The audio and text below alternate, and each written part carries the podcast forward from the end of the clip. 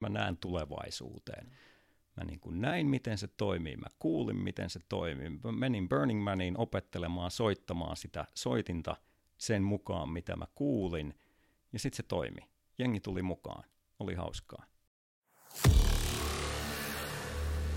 Hurjat muutokset, huikeat mahdollisuudet, vaikeat kysymykset, suuret päätökset ja hyvä elämä.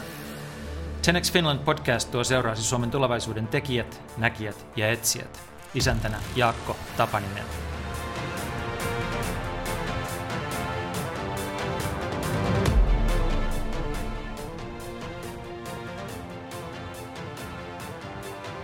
Hannu Koistinen on Suomen suurimpiin kuuluvan soitintehtaan Koistinen Kanteleen toimitusjohtaja. Nuorena opiskelijana hänessä heräsi visio siitä, kuinka Suomen kansallissoitin raahataan museosta nykyaikaan. 12 000 tuntia soittimen kehitystyötä ja periksi antamaton liikkeenjohdon ja muotoilun opiskelu auttoivat Hannu ja Kanteleen uudelle radalle. Kuitenkin vasta osallistuminen Burning Man-festivaaliin Nevadan autiomaassa kaksi vuotta sitten sai Hannun ymmärtämään, miten Väinämöisen lempisoitin skaalataan koko maailman iloksi. Nyt uusi tuote on lanseerausta vaille valmis.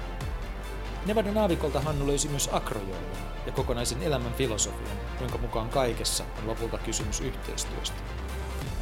Satavuotiaan Suomen kunniaksi tämä podcast on tapauskertomus siitä, kuinka Kalevalan ja puhtaan suomalaisen luonnon innoittama kansallissoittimemme löysi tiensä maailman startup-kerman teknoleirille.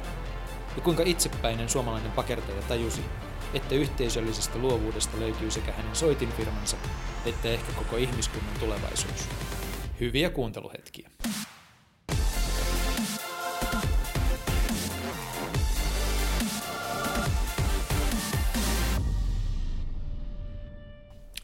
Hannu Koistinen, tervetuloa ohjelmaan. Kiitos, mahtavaa olla mukana. Aloitetaan siitä, että kerrotko vähän minkälainen mies sun isäs Otto Koistinen oli? On yhä edelleen. 92-vuotias kanteleen Grand Old Man. Hän syntyi vuonna 1925 aikaan Suomen maaseudulla Outokummussa, jossa moottorin ääniä ei ollut. Ja hän kuuli kanteleen soittoa ensimmäisen kerran vähän ennen sotia radiosta. Pyysi isältään luvan mennä kuuntelemaan kammariin iltaruokailun aikana. Muistaa sen edelleen elävästi. Ja hänelle rakkaus kanteleen ääneen ja kanteleeseen sytty silloin. Sitten hän opiskeli luotsiksi ja jäänsärkiä Tarmolla konemestari opetti hänet tekemään mandolineja ja kitaroita.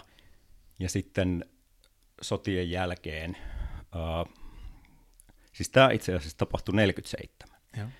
Ja sitten hän oli luotsina Kolin kansallismaisemassa Pielisellä Ahvenisen luotsiasemalla, ja vuonna 1957 rakensi ensimmäisen kanteleensa siellä luotsiaseman saunassa. Tämä lähtee niin kuin aika syviltä suomalaisuuden vesiltä. Wow.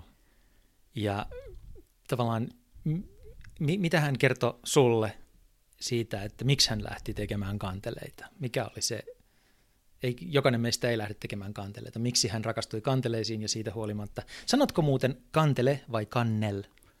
Kantele, kantele yleensä, joo. mutta kyllä se taipuu mulla välillä kan, kannella. Mutta siis isäsi, niin tavallaan, mikä ajoi hänet kanteleiden kimppuun? Musta tuntuu, että se oli niin kuin rakkaus musiikkiin, mikä osalla ihmisistä on niin kuin voiko sitä nyt selittää, vahvempi. Ja sitten hänen nuoruudessaan, lapsuudessaan ei ollut mahdollisuus soittaa. Ja sitten siinä nyt sattui tällä tavalla, että hän oli keuhkosairaalassa Kontiolahdella, sai siellä kanteleen piirustukset, meni takaisin sinne luotsiasemalle ja teki kanteleen. Ja sisko Ritva oli kaksivuotias ja toisesta huoneesta kammarista rupesi kuulumaan ukkonoa. Ritva korvakuulolla pimputti ukkona on siitä isän ensimmäistä kanteleesta. Ja tavallaan Ritvan soitto, lahjakas ensin pieni lapsi, mutta nopeasti alkoi kehittyä soittajaksi, oli itse asiassa se motivaattori, joka käynnisti tämän jatkuvan kanteleen kehityksen, jota minä yhä edelleen teen. Tota, miten sitten tästä isän ilmeisesti siinä vaiheessa tietenkin harrastuksesta, niin miten siitä kasvoi ammatti ja kanteleyritys? No oikeastaan alkuvaiheessa ihmiset varmaan vaan kiinnostuu, että Joo. tämä Koistisen Otto tekee kanteleita. Ja sitten hän osallistui joihinkin käsityökilpailuihin ja pärjäs, pärjäs niissä.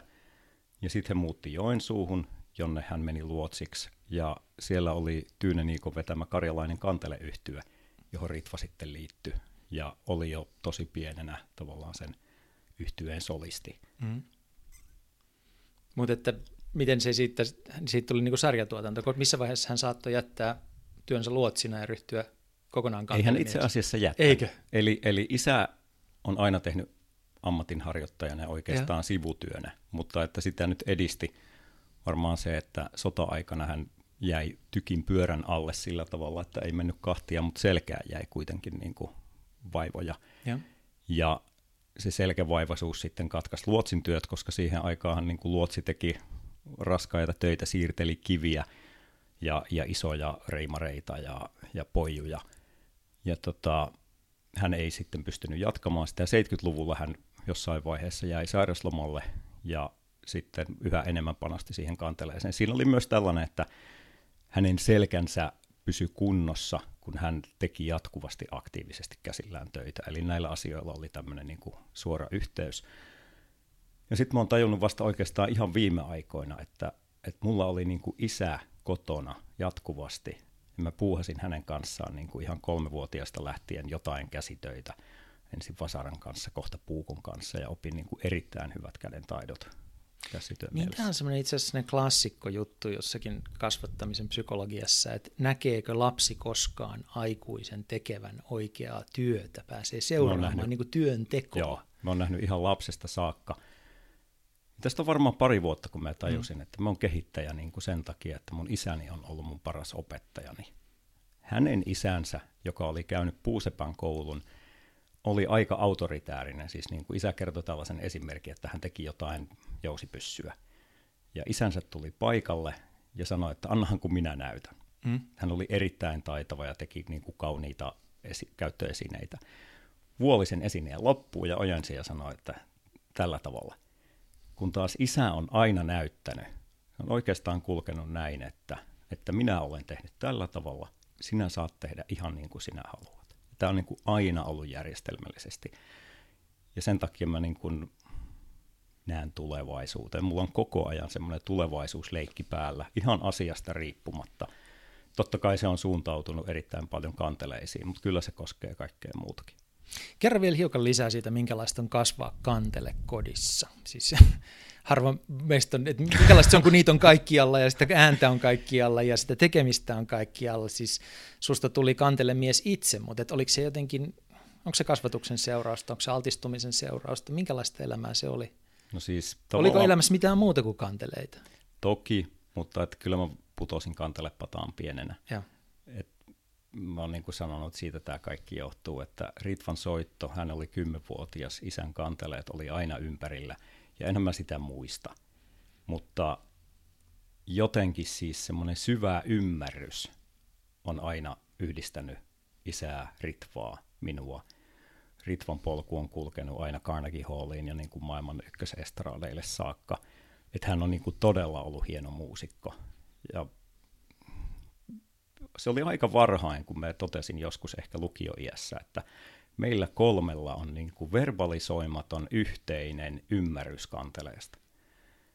Ja nyt taas niin kuin viime aikoina, ehkä pari vuoden sisällä, me on niin kuin löytänyt tämän ajatuksen, että isä rakensi Suomen puhtaan luonnon soinnin kanteleisiinsa. Sen hiljaisen tai moottorin äänettömän mm. Suomen luonnon soundin. Ja sitten lukioikäisenä mulla oikeastaan tuli niin kuin ammatinvalinta kohta. Ja siis en todellakaan ollut ajatellut suuntaavani kanteleeseen. Mut sit Et ollut? En, en. Siis se oli niin kuin menin mm. ylimääräiseksi opiskelijaksi nopeinta reittiä kansantaloustiedettaan. Ja sitten samaan aikaan tajusin, että, että hitse, että mulla on sellainen visio kanteleesta, jota kellään muulla ei voi olla. Ja toi oli oikeastaan se kysymys, joka sitten sai miettimään asiaa. Sä olit Joensuun yliopistossa, sä opiskelit taloustiedettä ja sitten sä niin istuit ja tajusit, että sulla on visio kanteleesta, jota kellään muulla ei ehkä ole. Käytännössä näin. Tai olin niin kuin avannut sen oven, päässyt sisään ja oliko se niin kuin tunne, tunne, joka hiipi suhun, vai onko semmoinen hetki, että sä niin muistat sen, että pum, tollon se iski, kannel on kohtaloni? No tietysti kun lähtee niin kun seuraamaan visioa mm. ja päättää lähteä, siis onhan siinä vähän sellaista startup-henkeä, että ei muuten tule olemaan helppoa, on aika yksin sen jutun kanssa, mutta sitten mulla on aina ollut tosi vahva intuitio, ja mä niin kuin jotenkin tunsin, että kaikki ne ihmiset, joita minä en vielä tunne, joita tämän, tähän prosessiin tarvitaan, on olemassa tai kasvamassa. Niin kuin aika on oikea. Siis sellainen, sellainen fiilis, että nyt mä oon niin kuin tosi paljon aikaa edellä, mutta jonakin päivänä mä olen vielä niin kuin just oikeassa ajassa. Ja sitten nyt siitä on kuulunut niin kuin tosi pitkä aika. Mutta kerro, mitä sen jälkeen alkoi tapahtua sitten, kun sä olit tämän oivalluksen tehnyt, että näin se nyt vaan on, että mun on uudistettava kannel, mulla on visio, niin kuinka sä lähdit sitten, soitit isällesi, että mä tuun takaisin kotiin vai mitä tapahtui? No lainasin metriä korkean Pinon kauppakorkean ja taideteollisen korkeakoulun kirjallisuutta, niin kuin designia ja yeah. sitten niin kuin kaupallisesta näkökulmasta ja design-näkökulmasta tuotteiden ja bisneksen niin kuin analyysiä. Ja, ja tavallaan niin kuin kahlasin sen läpi lähinnä erilaisia graafeja ja tiivistyksiä ja purin kanteleen atomeiksi niin kuin abstraktisti ja konkreettisesti myös siinä bisnesmielessä. Ja oikeastaan siinä syntyi semmoinen henkilökohtainen analyysimalli, joka on niin kuin nopeutunut ja joka jollain tasolla pyörii ja on kehittynyt sitten sen jälkeen kaiken aikaa. Ja sitten mä hain muutamia apurahoja. Ensimmäiseksi ostin tietokoneen. Lotus 123 ohjelmalla loin kielistön laskennallisen mallin. Se on niin kuin pianoteollisuuden 150 vuotta vanhaa laskentaa suurin piirtein. Veli Siekkinen, apulaisprofessori Tampere, Tampereen teknillisestä korkeakoulusta, auttoi siinä, että ne kaavat meni oikein. Ja sitten mä vaan tein siitä niin kuin nopean soveltavan mallin. Ja sitä mä oon tehnyt tavallaan, niin kuin, tota mä oon aina noudattanut, että etsin parhaat osaajat Suomesta, hankin sen parhaan tiedon kultakin alueelta, joka siis ei ole kantele-alue, vaan siihen liittyvä joku erikoisosaamisalue. Ja sitten vaan niin kuin kohti ja tarpeeksi tietoa ja sitten sovellus. Ja tuolla tavalla oikeastaan niin kuin eteenpäin. Pystytkö mitenkään ihmisten kielellä selittämään niitä oivalluksia, mitä syntyi silloin, kun sä hajotit perinteisen kanteleen Aika helposti. Eli kolme pääelementtiä, kielistö, sävelvaihtaja, mekanismi, kaikukoppa. Kantele on Konseptikantele on ainoa soitin, jossa kieliä venytetään ja löysätään, ja sillä tavoin muutetaan sävelkorkeuksia ja sävellajeja.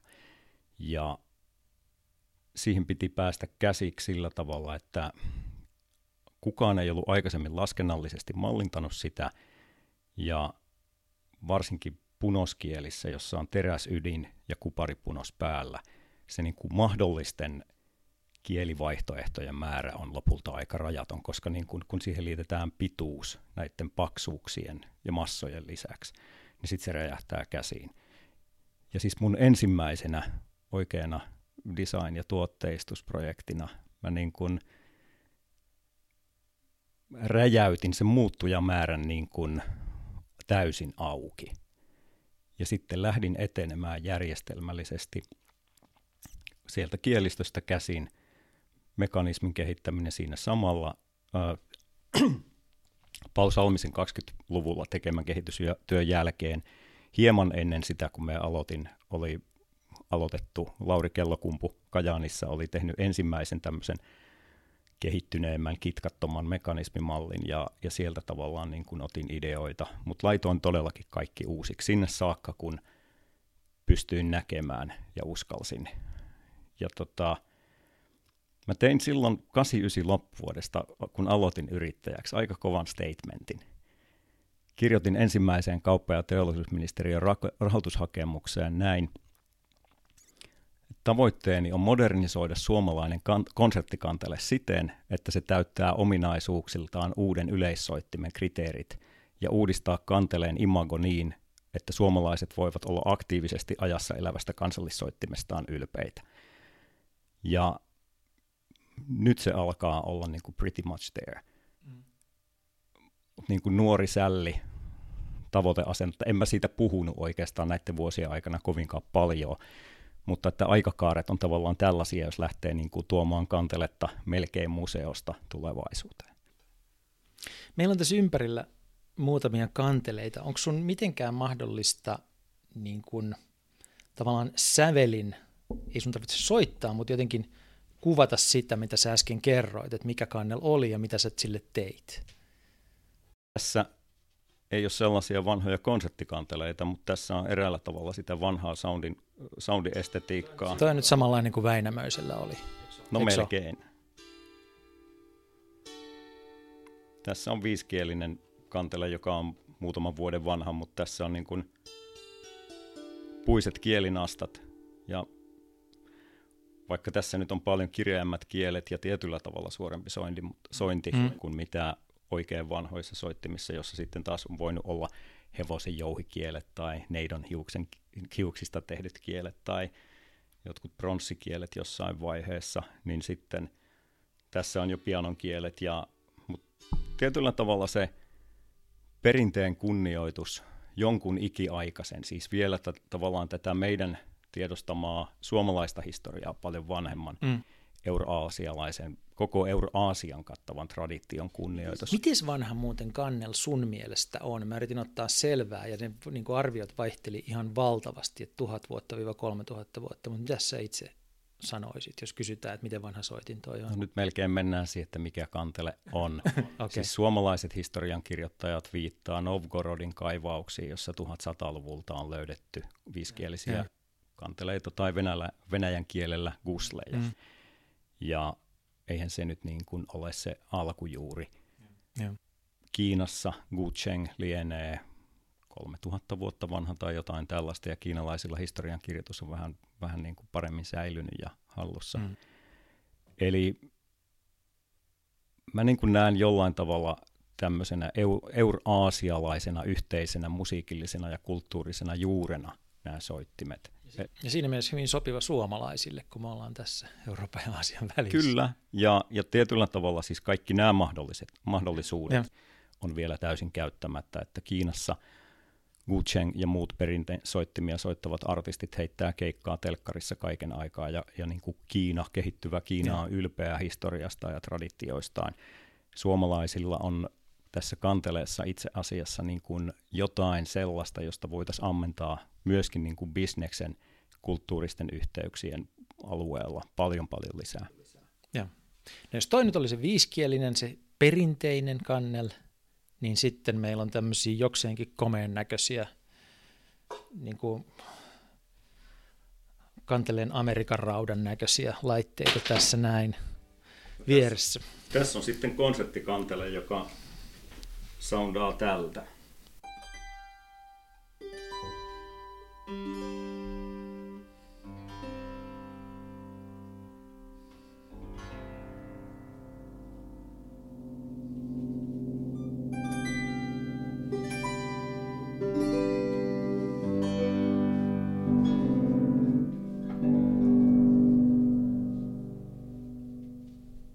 se oli aika järeetä. Toivottavasti ei ääni särkynyt, mutta tosiaan oli ensin ei, akustisesti ja sitten oli vahvistettuna. Joo. Mi- okei. Okay. mitä kaikkea sun piti tehdä, että sä pääsit tuosta viisikielisestä tähän näin? Sä äsken sitä vähän kerroit, mutta että niin kun... No siis konseptikantele toki oli niin sanottu konseptikantele vähän enemmän tämän näköinen soitin. Mm mutta siis soittimet on äärimmäisen monimutkaisia tuotteita. Tietyllä tavalla siis piano on monimutkainen tuote, sen useimmat meistä ymmärtää. Autot on monimutkaisia tuotteita. Mutta se, että... Ja mulle tulee flyygeli mieleen tästä, Kyllä kun joo. katson. Joo. Ja siis tässä on maksimissaan noin 9500 newtonia ja 950 kiloa kielten veto – ja sitten alimmillaan se on jossain 800 kilon, 8000 newtonin paikkeilla. ja kaikki se veto on niin kuin muutaman kilon puulaatikossa ja mittatekniikan keskuksella Mikesillä mitattiin muutama vuosi sitten tämmöistä uutta soitinta. Vaikka se kielten veto vaihtuu sen yli 150 kiloa, niin tuolla kehällä tapahtuu vaan plus miinus 200 osamillin suuruisia muutoksia. Ja tämä on itse asiassa tämmöistä niin kuin, sitä ei ole tehty minkään mallinnuksen kautta, vaan se on tehty niin kuin kahden sukupolven työn ja ihmismielen mallinnuskyvyn kautta. Mä jotenkin olen ollut niin lapsesta saakka tässä mukana, että usein suunnitellessa mä tavallaan kuulen sen kanteleen, mitä olen tekemässä.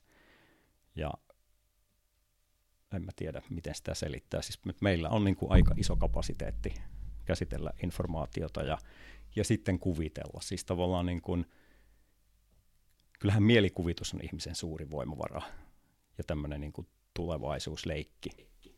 Kysytään niin päin vielä, että tota, mikä on niin kuin, tai oli suurin haaste siinä, siis niin kuin, onko se tekninen haaste, sä puhuit tuosta, että mitä toi joutuu kestämään, oliko se mielikuvitushaaste, mikä oli tavallaan se vaikein kynnys, jonka yli piti nousta, että tämä oli mahdollinen tällainen nykyaikainen kandele? No siis kyllähän se palottuu, niin kun siellä on monia teknisesti vaativia kokonaisuuksia ja sitten tosi paljon pieniä detaljeja. Ehkä se on kuitenkin niin kuin usko. usko. Siis niin kuin usko, tahto, totta kai myös rahoitus. Mm. Ja, mutta tietyllä tavalla, no siis koko luokkaa kuvaa se, että tämä konseptikantele, joka tässä nyt vieressä on, niin tähän mä käytin, aloitin joskus kuusi vuotta sitten. Kolme vuotta, 12 000 suunnittelutyötuntia. Siinä tosin syntyi myöskin kaikki siis koko valmistusprosessi uudistui, mm.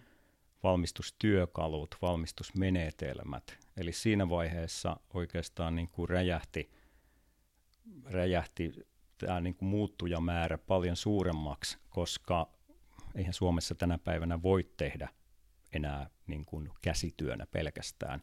Et meidän tuotantokonsepti muuttui sillä tavalla, että mä opettelin käyttämään CNC-koneistusta tosi hyvin – tänä päivänä jo, jo niin kuin puun koneistamisesta ymmärrän todella paljon. Ja tota,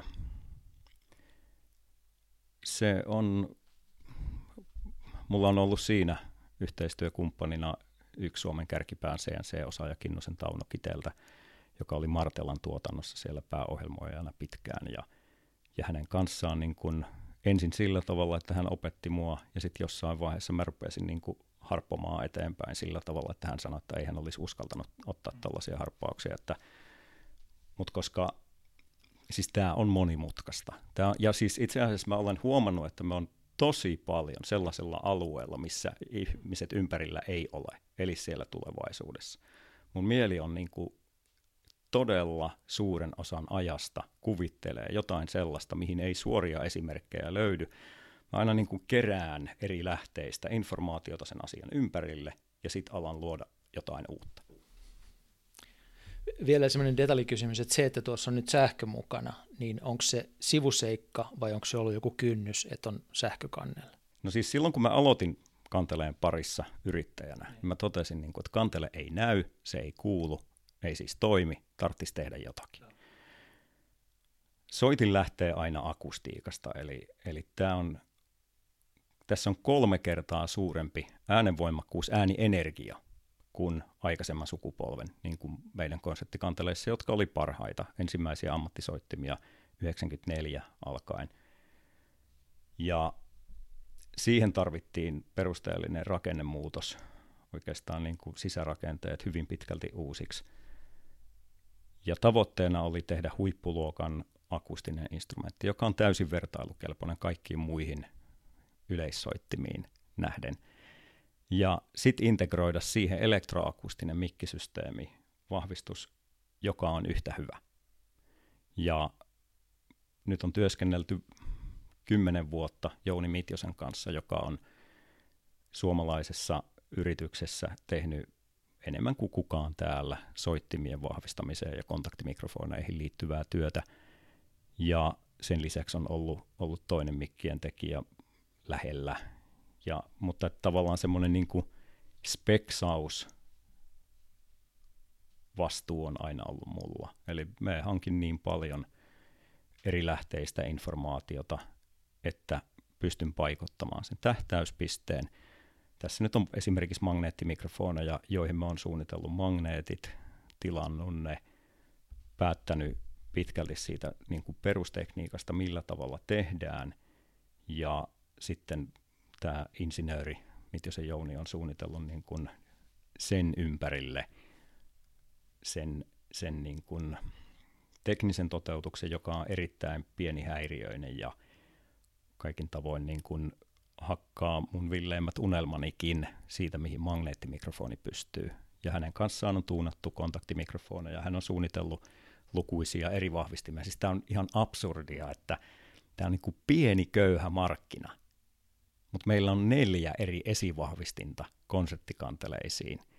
Eli tietyllä tavalla siis niin kuin kantele ei saa anteeksi laadullisesti yhtään mitään. Ei sitä niin kuin verrata, että okei, tämä on tämmöinen pieni soiti ja kitara on iso soiti ja kitarassa tietysti on paremmat systeemit. Kanteleen täytyy niin kuin ansaita paikkansa laadulla. Ja sitten kun se on se Suomen puhtaan luonnon sointi, niin sen täytyy olla upeasti vahvistettu. Ja nyt se on mahdollista. Oliko siihen minkäänlaista niin kuin kulttuurista tai sosiaalista vastarintaa siihen, että tehdään kanteleesta sähkökannella, vai oliko se niin kuin, piirit sen vastaan niin kuin ilahtuneena? Tuossa vieressä on ensimmäinen sähkökantele. Tein sen vuonna 1999, siis me ollaan täällä vähän prototyyppien ympäröiminä. Ja. Toi ei ihan näytä prototyypiltä, mutta toi on eka koskaan mun tekemäni sähkökantele. Ja sen me tein Kalevalla 150 vuotta pääjuhlaan. Sitten mulle soitettiin lokakuussa, en muista ohjelmatoimiston nimeä, että sulla on kuulemma semmoinen Kantele 2001 kehittämisprojekti, että se varmaan pystyisit järjestämään jonkun makeen Kantele-ohjelman tuohon Kalevala 150 vuotta juhlaan. Mä sanoin, totta kai. Ja mä päätin sen puhelun aikana, että nyt tulee sähkökantele. Siitä, siitä oli niin kuin ollut erilaista juttua eri ihmisten kanssa ja, ja käsitykset vaihteli tosi, tosi paljon. Ja joku sanoi, että mun pitäisi tehdä jonkun kitararakentajan kanssa yhteistyötä. No mä tunnen kitaraa itse asiassa, koska on soittanut sitä ja vähän niin kuin traditio sieltä tiedän. Uh, musta tuntuu, että, että pitää vaan niin kuin noudattaa sitä omaa linjaa. Ja tuossa syntyi konkreettinen syy, ja siis tämä vähän kuvaa sitä intensiteettiä, että mä aloitin joulukuussa – tein kahden kuukauden aikana 1200 tuntia ja tuossa on tulos. Et niin kuin jengi tekee 1650 tuntia vuodessa töitä Suomessa. Toi ei näytä siltä, että joku olisi tehnyt sen kahdessa kuukaudessa, vaan niin kahdessa vuodessa. Niin.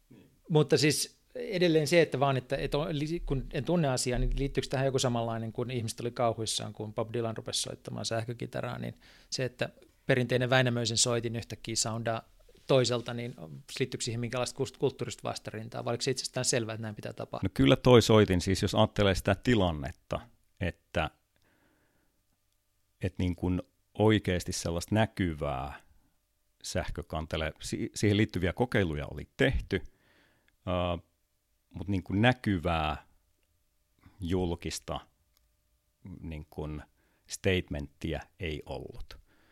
Eli sehän on niin kuin täydellinen tilaisuus joko niin kuin raiskata kansallissoitin tai tehdä jotain tosi makeeta. No, toi on makee. Se keikka ei mennyt ihan puikkoihin, koska niin kuin kiireessä lavalla tekniikan tyypit sotki kaksi linjaa.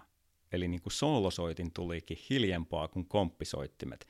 Ja mä en helkkari silloin niin kuin – osannut, en ymmärtänyt, en niin kuin hanskannut sitä äänenvahvistusketjua ja tavallaan niin kuin teknistä ketjua. Kävelin jäähallissa ympäriinsä ja hoin, niin kuin, että tämä ei voi olla totta.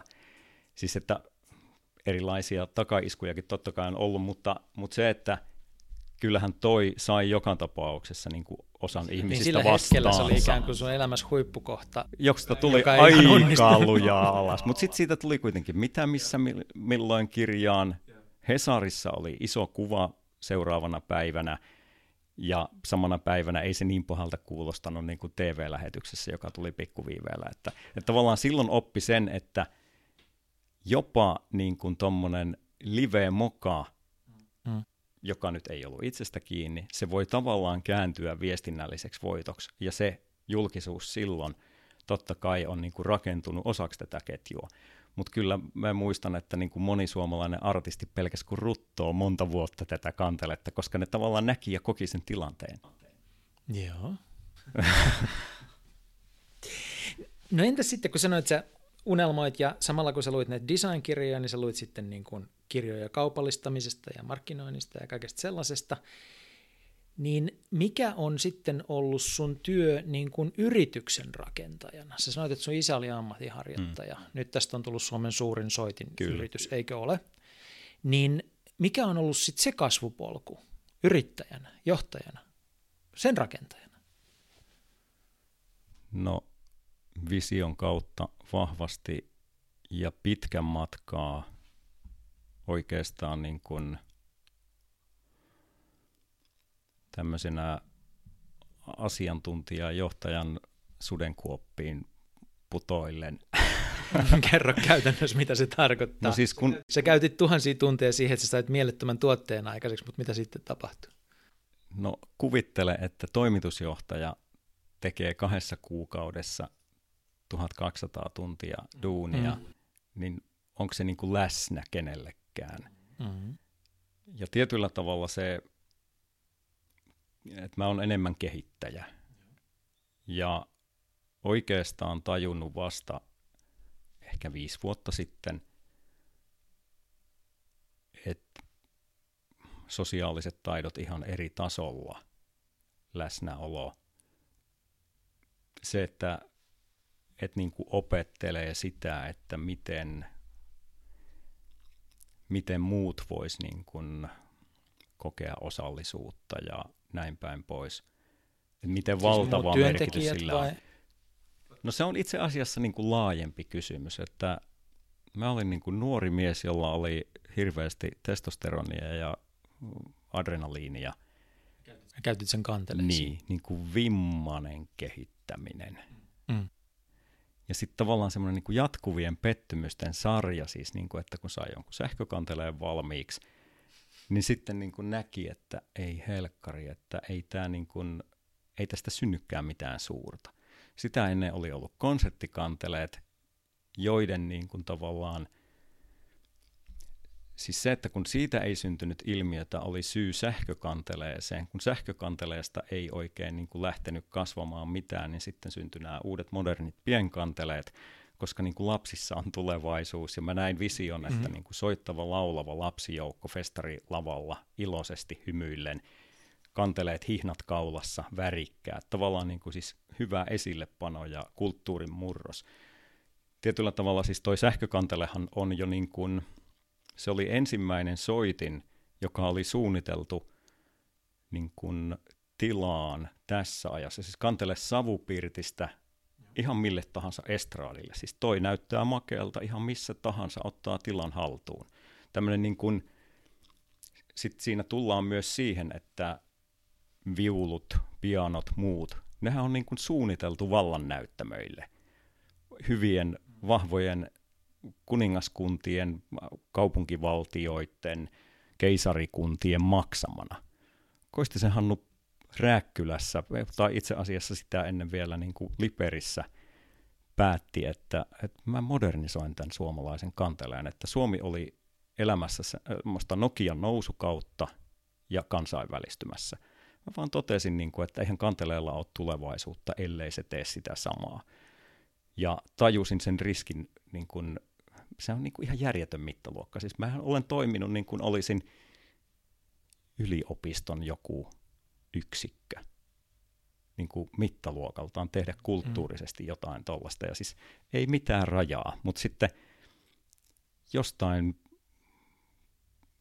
kumman syystä siis tietyllä tavalla siellä on kuitenkin ollut semmoinen niin kuin joku realismi, ymmärrys niissä askeleissa, että ne on ollut saavutettavia.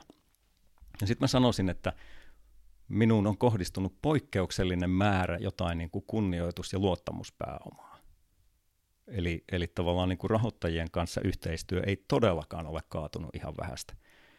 Ihan niin kuin paikallinen pankki, Finvera, ja sitten myöhemmin tietysti nyt on vuodesta 2010 ollut osakkaana Eero Bruuman, joka on ison suomalaisen perheyrityksen Joo. hallituksen puheenjohtaja ja aivan loistava osaaja ja kulttuuria arvostava Mutta edelleen niin kuin mua kiinnostaa tämä yrityksen rakentaminen tässä rinnalla, että mä ymmärrän, pystyn seuraamaan sitä ajatusta, että joo, sä purit ton niin kuin perinteisen kanteleen atomeiksi, mietit, että miten se tuodaan tähän aikaan, miten siitä tehdään niin kuin soitin, joka kestää vertailun ihan missä ta, millä tahansa näyttämöllä, ja meillä on nyt edessä tässä näitä.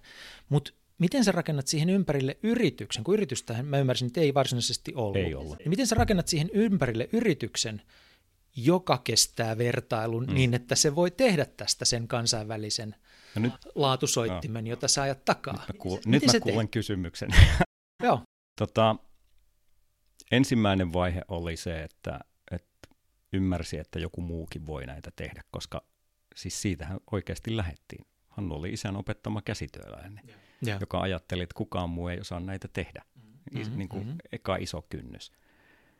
Ja sitten oltiin Rääkkylässä ja etsin paikallisesti. Löytyi Sirpa Korhonen, joka oli käsityötaitoinen, niin kuin ahkera ystäväpiiristä löytynyt ihminen, ja aloin opettaa häntä.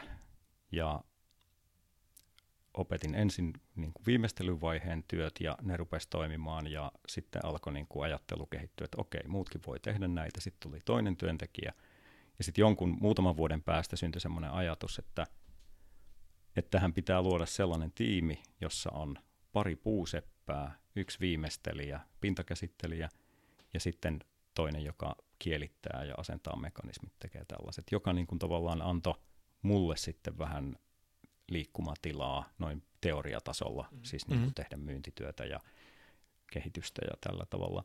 Se oli niin kuin pienin mahdollinen konsepti, jossa ammattitaidot eriytyy ja jossa voi niin kuin ruveta syntymään oikeaa yritystoimintaa. Käytännössä perustin kuitenkin niin kuin pienelle toimialalle vähän liian ison yrityksen. Okay. Mutta sen takia, että se on niin kuin se ensimmäinen steppi. Ja sitten sitä vaan lähdettiin opettelemaan. Siis siinä vaiheessa loin myöskin niin kuin huonon kulttuurin siitä, että mähän olin niin kuin toimialan ainoa sellainen osaaja, joka, joka osasi nämä asiat, jolla oli sellainen visio. Eli niin kuin päätin aluksi aivan kaiken. Joo. Sen sijaan, että olisin niin kuin ottanut vähän hitaammin ja alkanut tukea sitä niin kuin ihmisten riskin ottamis- ja niin kuin oppimisprosessia. Ja tota, toi on kyllä tullut pitkään vastaan. Mutta siinä uusi yritys, kiire saada jotain tuloksia, silti niissä asioissa alussa meni tosi pitkään. Ihan siis tämmöistä niin startup-tyyppistä elämää. Ja no sitten meistä tuli kuitenkin, ja siis siihen itse asiassa tuohon viiden hengen koko luokkaan, siihen liittyi se, että lanseerattiin modernit pienkanteleet ja saatiin siitä jonkinmoinen pieni ilmiö aikaan, jolla sitten mentiin eteenpäin. Ikään kuin menitte kuluttajamarkkinoille. Kyllä joo. Sitten niille, joo. Ja oikeastaan suomalaisessa muskarikentässä meidän Easy Wing kanteleet on niin kuin ollut suosituin muskarikantele. Mutta se on ollut sikäli aika hankalaa, koska niin kuin eihän musiikkiopistot ilmoita kenelle, ei niillä ole sellaista kokonaissuunnitelmaa, että paljonko nyt aloittaa muskarilaisia ja paljon aloittaa kantelemuskarilaisia. Mm. Se on ollut sellaista, että jonakin vuonna – violan laulut Viola Uotila soittaa kanteletta telkkarissa ja kaikki Suomen lapset haluaa soittaa kanteletta. Mutta ei musiikkiopistot ota niistä koppia, Aha. koska niin kuin, ei, ei se vaan toimi niin. Ei kulttuurikenttä Joo. toimi sillä tavalla, eikä ole mitään yhteissuunnitelmaa. Eli parhaimmillaan on myyty jotain niin kuin toista tuhatta tuommoista pienkanteletta, ja sitten taas jonakin vuonna se on tippunut jonnekin niin kuin alle 500. Ja vaikeus on siinä, että mikään näistä niin kuin soitin tyypeistä ei ole yksin riittänyt kantamaan meidän volyymiä. Eli on pitänyt niin kuin tehdä montaa eri asiaa. Eli se yrityksen rakentaminen, sitten kun lähdettiin vielä kehittämään tavallaan niin kuin huippuhyville soittimille uudenlaista tuotantokonseptia koko ajan, niin kyllä se on ollut niin kuin pitkä ja kivinen tie. No, mitä muuta? Jos niin kuin se ensimmäinen iso oivallus oli se, että mun on ihan pakko delegoida, että mä oon käsityöllä, niin mun mm. on pakko delegoida, muidenkin on pakko tehdä. Ja sitten sä ymmärsit sen, että toi tekee tota, toi tekee tota, mm. ja toi tekee tota, ja me saadaan nämä tehtyä. Ja että sun ei tarvitse päättää ihan kaikkea, että mm. nekin on fiksuja ihmisiä. Niin mikä oli sitten se seuraava asia, mikä piti saada kohdalleen? Tällä hetkellä sä pyrit kansainväliseen läpimurtoon, se niin kuin todelliseen skaalautumiseen, mm. ohi suom, paljon kauas ohi suomalaisen muskarikentän. Niin mitkä on sitten ollut niitä seuraavia askeleita, jotka on pitänyt ymmärtää ja, ja miten sä oot niin kuin lähestynyt niiden oppimista, miten sä oot oppinut markkinoimaan kansainvälisesti, miten sä oot oppinut hallitsemaan selvästi isompaa tuotantoketjua ja niin edelleen? No kyllä se varmaan on ollut kuitenkin aika paljon niin kuin yrityksen ja erehdyksen reitti. Mm. Ja Siis mä väittäisin, että Koistinen Kantele on paljon isompi brändi kuin Kantele toimiala. Jollain tasolla se niin kuin resonoi Suomessa ja hämmästyttävän usein törmää niin kuin ihmisiä, jotka niin kuin tapaa ensi kertaa. Ai sä oot se Koistinen. Mm-hmm. Ja tota, ehkä tässä on siis jotain sellaista sen kansallisen jutun lisäksi, niin kuin, että jengi jää miettimään, että miten toi on mahdollista ei se olekaan. Siis niin kuin, että ei, ei tämän tasoisen soittimen kehittäminen näin pienessä markkinossa ole niin kuin perusajattelun eikä perustoimintamallien kautta mahdollista. Et kyllä siinä on niin kuin tosi paljon sellaista, että, että ihmiset, jotka on oman alansa huippuja, on, mä oon ystävystynyt heidän kanssaan – ja on yhdessä niin kuin juteltu ja kehitetty ja speksattu. Aina on toki maksettu siitä niin kuin ammatti-ihmisen työstä, mutta se speksaaminen ja kehittäminen ja suunnittelu, se on ollut niin kuin hyvää elämää. Mm. Tässä on jotain avoimen kehittämisen niin kuin logiikkaa ollut aika pitkään, joka on niin kuin tietyllä tavalla boostannut sitä tekemistä, että mua on opetettu monesta suunnasta ilmaisiksi. Totta kai mä oon niin kuin ollut hyperaktiivinen itsekin. Mm. Mutta siis niin kuin toi on aika iso osa sitä, että niin kuin ulkoapäin on tullut paljon osaamista ja sitten niin kuin alihankintaringistä on itse asiassa muodostunut mun mielestä ihan niin kuin ydintiimin kaltainen tiivis joukko siihen ympärille. Ja musta niin kuin Suomessa on mahdollista sellainen ja tällaisen asian ympärillä, että, että ihmiset niin kuin kunnioituksesta, kiinnostuksesta luo jotain, jo, jossa ei niin kuin vielä, siis että tehdään niin kuin jonkun ajan päähän, että tästä, tästä muuten tulee jotain niin kuin tosi hienoa. Ja ollaan jollakin panoksella, joka on niin kuin sopivassa suhteessa siihen omaan niin kuin ajankäyttöön ja työhön ja muuhun elämään ollaan messissä. Ja tota, toi on sellainen elementti, joka, jonka niin kuin me haluan tässä nostaa esiin. Totta kai sit niin kuin kaikki tämä on porrastettu sillä tavalla ne eri kehitysaskeleet, että on ollut joku tuote tai muutaman tuotteen projekti, joissa uudistetaan tuotantoa, jossa niin kuin uudistetaan tuotteita, tehdään valmiiksi, markkinoidaan, myydään ja tota, kyllähän meille on sit pikkuhiljaa tavallaan tullut sellainen asema, että, että aika iso osa tilauksista kaupoista tulee myöskin niin kuin brändin ja tunnettuuden kautta. Mutta siis ei me, ei me elossa oltaisi ilman erittäin aktiivista myyntityötä. Et tietyllä tavalla kaikki tuotelanseeraukset on tehty sitten sillä tavalla, että mä oon niin lähtenyt kentälle ja järjestänyt eri puolilla Suomea esittelyitä ja ehkä niin kuin soittimien laatu ja sitten tietyllä tavalla tämä missio ja energia ja, ja muu on niin kuin auttanut siinä. Se, että tässä on myöskin semmoinen niin kuin kotimarkkinan dilemma tosi vahvasti, koska kun mm. se niukka raha tulee Suomesta ja sen kuitenkin niin kuin keräämiseen ja sen, sen toiminnan pyörittämiseen menee niin iso osa ajasta, niin sitten niin kuin nähdä sinne kansainväliseen saakka ja alkaa tehdä niitä toimenpiteitä, jotka sinne vie, ei ole mikään niin kuin itsestäänselvä eikä helppo polku.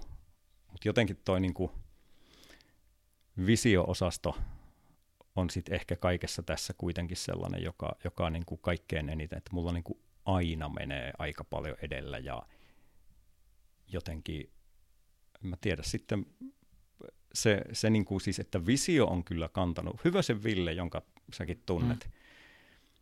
Joskus oli, en mä muista, 2000-luvun alkupuolella oli, oli niin kuin tosi tiukka paikka siis sillä tavalla, että oli niin kuin pankinjohtajan kanssa oli vähän, vähän tota, jäykkä keskustelu. Ja, Kuuluu lajiin, joo. Ja tota, Ville niin kuin tuumaili mulle, että aika jännä juttu, että on se kuitenkin niin, että yrittäjän usko ja tavallaan se niin kuin yrittäjän mm. selkäranka tai että et se jos taittuu, niin sittenhän niin kuin ei ole enää tehtävissä mitään. Eli, eli tavallaan se, että Ville on muuten ollut tyyppi, joka on niin kuin sparrannut mua todella pitkään ja paljon eri vaiheissa ja, ja tämmöinen niin kuin kulttuuri- ja teknologia rajapinnan sarjayrittäjä, joka on niin kuin ihan ainutlaatuinen tyyppi Suomessa. Niin tietyllä tavalla tuossa on, on se viisaus, että, että tietyllä tavalla niin pitkään kuin on niin kuin mahdollista, niin sehän on niin kuin kaikkien mukana olijoiden etu sparrata, kannustaa, tukea yrittäjää. Ja tota, musta tuntuu, että tuossa kulttuurissa saattaa vielä tänäkin päivänä olla parantamisen varaa Suomessa. Eikö osa tätä sun visiota koko ajan ollut se, että kannel voisi kantaa paljon Suomen rajojen ulkopuolelle? Kyllä. Siis... Mitäs sen askeleen ottaminen on käytännössä tarkoittanut? Minkälaista tekemistä? No kantele on alkanut levitä Japaniin ja eri puolille aika lailla siis sen soittajayhteisön ja sen keikkojen kautta, uh, mutta ei sillä tavalla energisesti niin kuin joku urheilulaji tai, tai tämän mm. tyyppinen. Että mä oon ehkä hakenut niin kuin toimintamalleja ja, ja sitä, no, monistettavia malleja tai, tai tällaisia siltä puolelta enemmän. Ja tässä on selkeästi sellainen niin kuin vaihe, että alun perin ihan ajattelin, että näiden konseptikantaleiden kautta, mutta siinä vaiheessa nämä soittimet oli kuitenkin vielä niin kuin Suomen kansallissoittimia ja vähän erikoisia. Et nyt tänä päivänä tämä konseptikantale tässä vieressä, niin eihän tämä nyt niin kuin näytä perinnesoittimelta, vaan tämä on niin kuin soitin mille tahansa estraadille taitavan soittajan käsiin. Ei se niin kuin huuda kansallisuuttaan millään tavalla. Mm-hmm. Se mm-hmm. voidaan mainita, mutta kysymys on soundista ja, ja soittimen niin kuin designista ja, ja tuolla tavalla täysin hyväksyttävä. Eli ihan jo tonkin saavuttamiseen on tarvittu erilaisia steppejä ja vaiheita. Uh, Sitten noi pienkanteleet, niissä on varmasti myöskin niin kuin vielä paljon isompi potentiaali kuin mitä, mitä on saatu hyödynnettyä. No, yhdessä vaiheessa tehtiin yhteistyötä Rovion kanssa. Rovia Learning käynnistyi ja, ja siellä Sanna Lukander niin kuin ihastui kanteleeseen verkostojen kautta niin kuin mm. heidän tiimiinsä tutustuin ja, ja tällä tavalla mm, siinä me tehtiin aika iso työ ja mun mielestä oltaisiin pystytty niin kuin etenemään aika nopeasti, mutta että se oli uusi liiketoiminta-alue, Suomessa aivan uudenlainen. Jos ajatellaan jotain niin kuin USAn länsirannikkoa, mm-hmm. miten, minkälainen sisältötuotantoteollisuus ja traditiot ja toimintakulttuuri ja muu siellä on, niin Suomessa tuossa kohti otettiin ihan ensiaskeleita – ja itse olin perustanut aikaisemmin Jam Kids-nimisen musiikkikoulun ja opetellut tavallaan sitä, että ei ole helppoa lähteä pedagogian ja musiikkipedagogian alueella tekemään konseptia Suomessa suomalaiselta niin kuin koulutustaustalta. Eli, eli Suomessahan koulutetaan ihmisiä, jotka toteuttaa itseään pedagogisessa työssä ja musiikin parissa. Niin sitten luoda yhdessä jotain ja johdetusti, mm. niin, mm. niin eipä ole helppo nakki. Uh, no Rovion kanssa saatiin jotain aikaa, mutta aika pientä kuitenkin, ja, ja tota, siitä ei mitään, mitään niin kuin isompaa merkittävää kasvanut. Nyt on ihan täysin uusi tuotealue, josta en halua vielä tällä hetkellä kertoa paljonkaan, mutta se on niin kuin lähtökohdiltaan kansainvälinen. Se ei enää... Te olette tehnyt, siis nyt teillä on tulossa tuote, joka on tehty ihan kansainvälistä markkinaa varten. Kyllä, tuotesarja, jolla on, on itse asiassa niin kuin... Koska se lanseerataan, koska me kuullaan, nähdään. Kyllä se ensi vuonna tulee, tuskin vielä ja. tänä vuonna. Tässä on suojausprosesseja kesken, mutta tota, se on jotain aivan uutta, mitä, mitä ei niin kuin missään ole. Oletteko te tehnyt sen uuden tuotteen suhteen sitten jotain oivalluksia siinä, että kuinka se pitää lanseerata kansainvälisesti?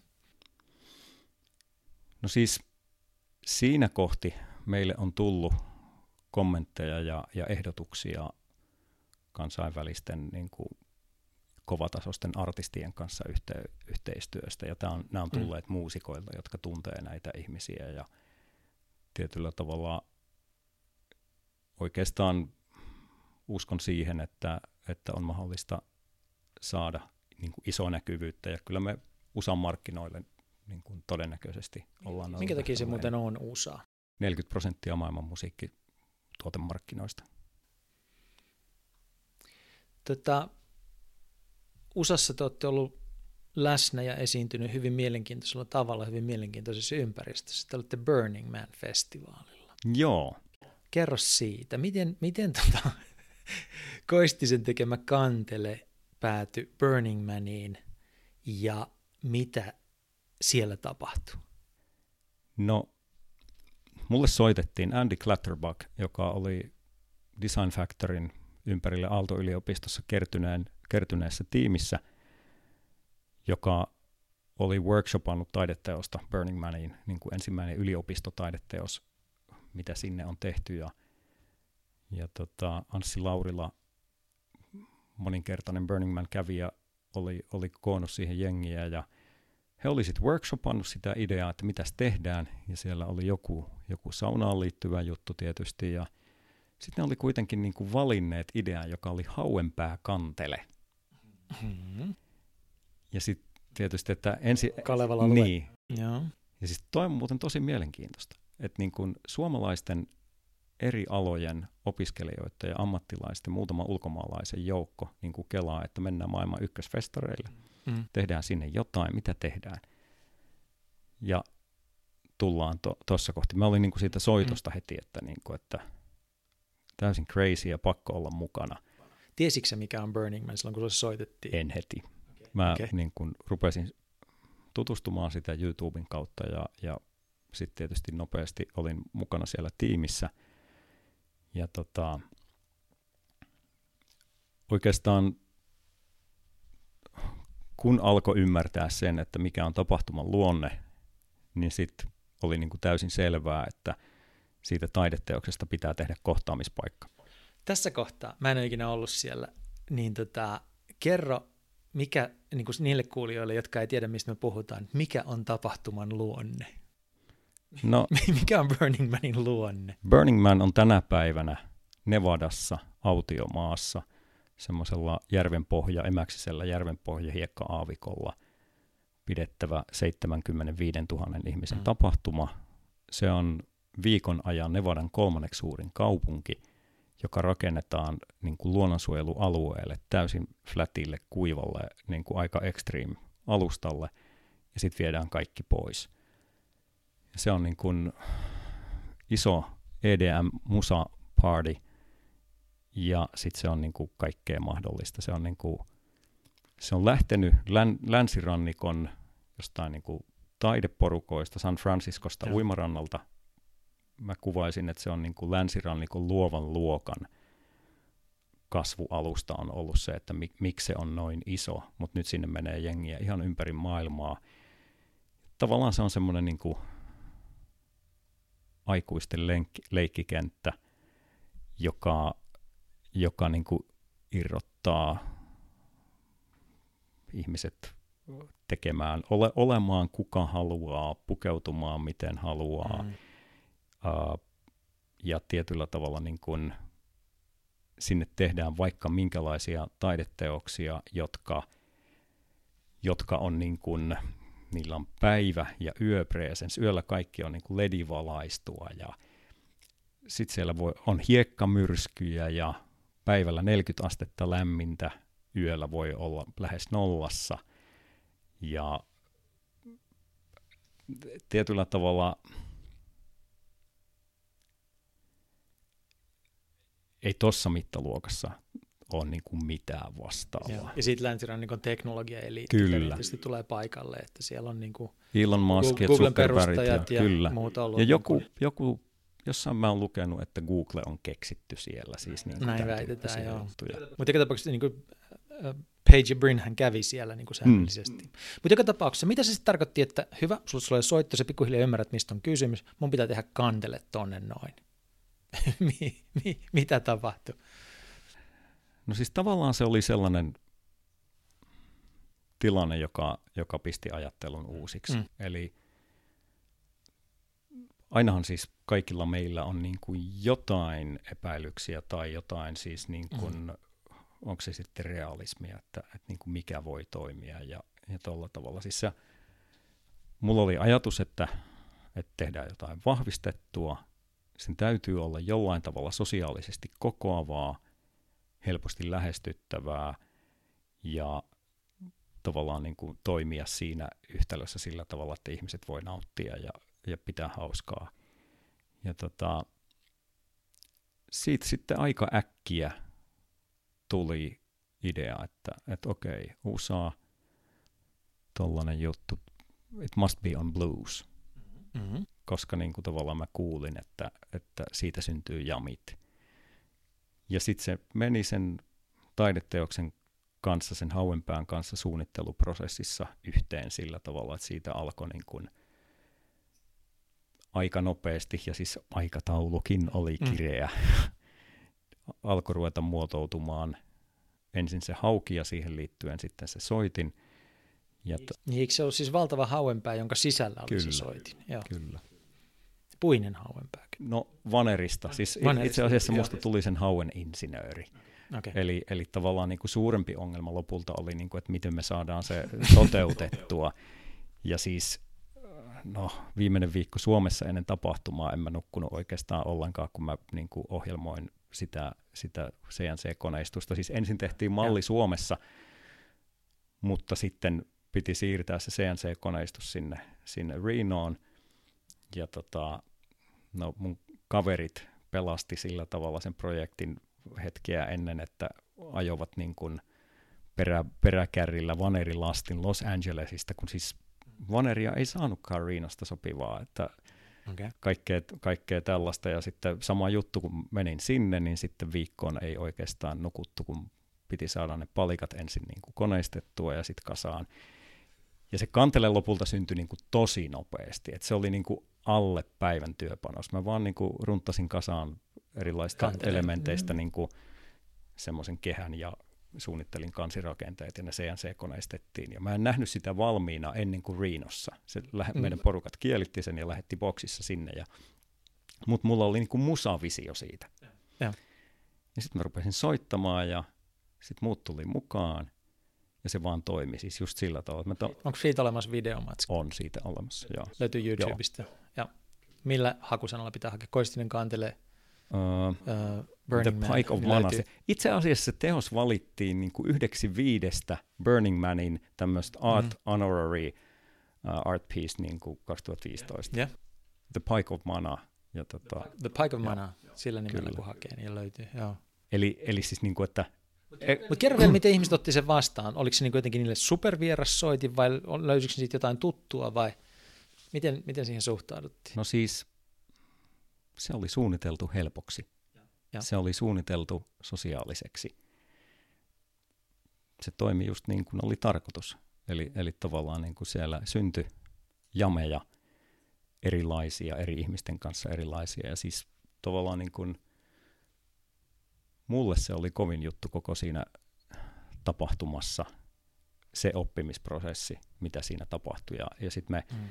Meidät pyydettiin vielä tonne Venice Afterburniin Venice Beachin kaupungin osaan Los Angelesiin niin kuin ainoana teoksena. Mm. Ja, ja sitten me pelastettiin se kantele jalustoineen polttamiselta. Ja, ja, ja tota, Poltettiinko se hauen joo, Ja roudattiin sitten sinne ja no siis Burning Man on jännä paikka, että esimerkiksi niin kuin viimeisenä päivänä tuli juttelemaan yksi Michael ja pyysi multa yhteystiedot ja sitten myöhemmin kun oltiin Losissa, niin Michael pisti mulle viestiä. Sitten mä katsoin, niin kuka tämä Michael on.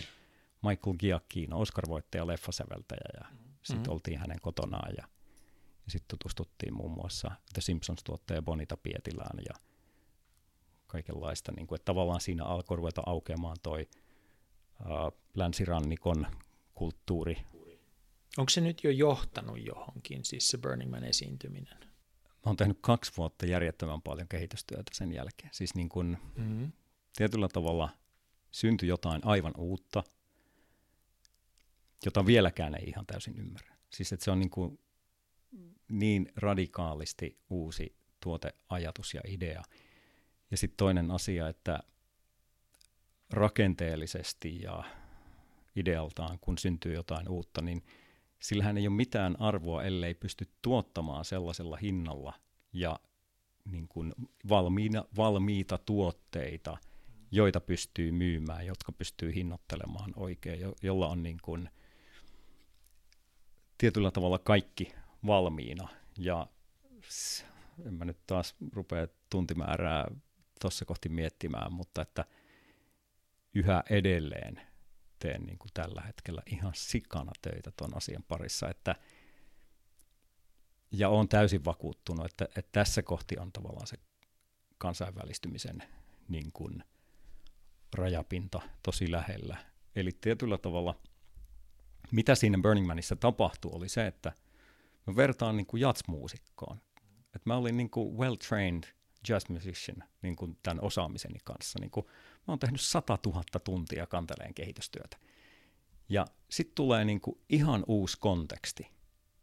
Tyypit pyytää niin kuin mukaan hulluun projektiin, mm. ajattelu menee uusiksi, pitää niin kuin lähteä tavallaan käyttämään vaan sitä osaamista. Vähän niin kuin huippuhyvä bändi, joka pyytää niin kuin uuden tyypin mukaan, että tuu jammaille. Sitten syntyy jotain ainutlaatusta, nopeasti, improna, tosta, mm. niin kuin tavallaan tosta vaan. Ja miten tärkeää se onkaan, että me niin kuin jouduttaisiin erilaisiin konteksteihin. Eli 100 000 tuntia töitä ja sitten sä paiskaat niin päivässä kasaan kanteleen, lennät sinne lopen uupuneena, mutta sitten alkaa tapahtua. No mutta mulla oli se ja. Niin kuin visio, mä näin, niin kuin mä sanoin jossain vaiheessa, että mä näen tulevaisuuteen. Mm. Mä niin kuin näin, miten se toimii, mä kuulin, miten se toimii. Mä menin Burning Maniin opettelemaan, soittamaan sitä soitinta sen mukaan, mitä mä kuulin, ja sitten se toimi jengi tuli mukaan. Oli hauskaa. Ja nyt sä oot tehnyt kaksi vuotta sen kanssa tuotekehitystyötä ja ilmeisesti sen seuraa, kun sä äsken mainitsit, että on uusi tuote tulossa, niin se liittyy siihen. Soitin perhe. Ja. Äh, entäs sitten ne suhteet, joita sä sait Burning Manissa? Onko sä pystynyt mitenkään hyödyntämään niitä? Onko sulla niin kuin, kontaktipintaa Yhdysvaltoihin on, nyt? ja uskon, että, että ne tulee olemaan tärkeitä. Ja, ja siis sen jälkeen tässä on – tapahtunut myös sellainen, että, että poikani Anttu ja sitten sen Burning Man-projektin toinen pääsuunnittelija, arkkitehti Johannes Kaira, joka oli meillä vuoden töissä, perusti uuden startupin tai spin-offin, joka myös puhaa kanteleen parissa. Ja tota, oikeastaan länsirannikon suuntaan tällä hetkellä pojat pitää enemmän yhteyttä ja, ja. ja tällä tavalla, mutta että sanoisin, että että viidessä vuodessa useimmat meidän tuotteista on niin kuin löytänyt kansainvälisiä markkinoita.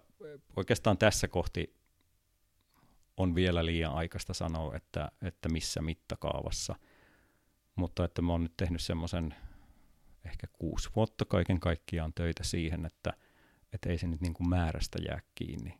Eli ensin kehitin pitkään laatua – ja siinä samalla tuotantoa toki niin kuin jonkin verran, mutta että 5-6 vuotta on ollut tällaista niin kuin CNC-tekniikan ja muiden tuotantoteknologioiden haltuunottoa, koska me ollaan sen verran pieni tiimi, että ja siis tietyllä tavalla siis se, ne mun visiot, se on suorin tie muuttaa ne niin kuin suoraan koneistetuiksi kappaleiksi ja, ja miten ne liimataan yhteen ja miten se soitin kasataan. Ja siis sieltä, sieltä käsityöläisestä, niin kuin isän opettamasta käsityöläisestä on tultu aika pitkä matka ja nyt tehdään sellaisia asioita, mihin, mihin ei ole niin kuin mitään esimerkkejä, että on sellaisia soittimia, mitä ei muut tee ja niitä tehdään tavalla, josta ei ole mitään suoria esimerkkejä olemassa. Totta kai on taas kerätty niin kuin informaatiota erilaisilta puuntyöstökonemessuilta ja eri yrityksistä ja muualta, mutta se kombo, mitä tehdään, niin se on jotain ihan uutta. Jos sä oot mahdollisesti ja sun yritys on kansainvälisen läpimurron kynnyksellä tämän uuden tuotteen kanssa, se tulee ulos ensi vuonna, niin tämänhetkisellä ymmärryksellä, mistä se on kiinni, että te onnistutte? Mikä on se tärkein asia, joka pitää mennä oikein? No kyllä se on, kyllä se on niin kuin mahdollisimman suoraviivaisesti kuitenkin myyntityö.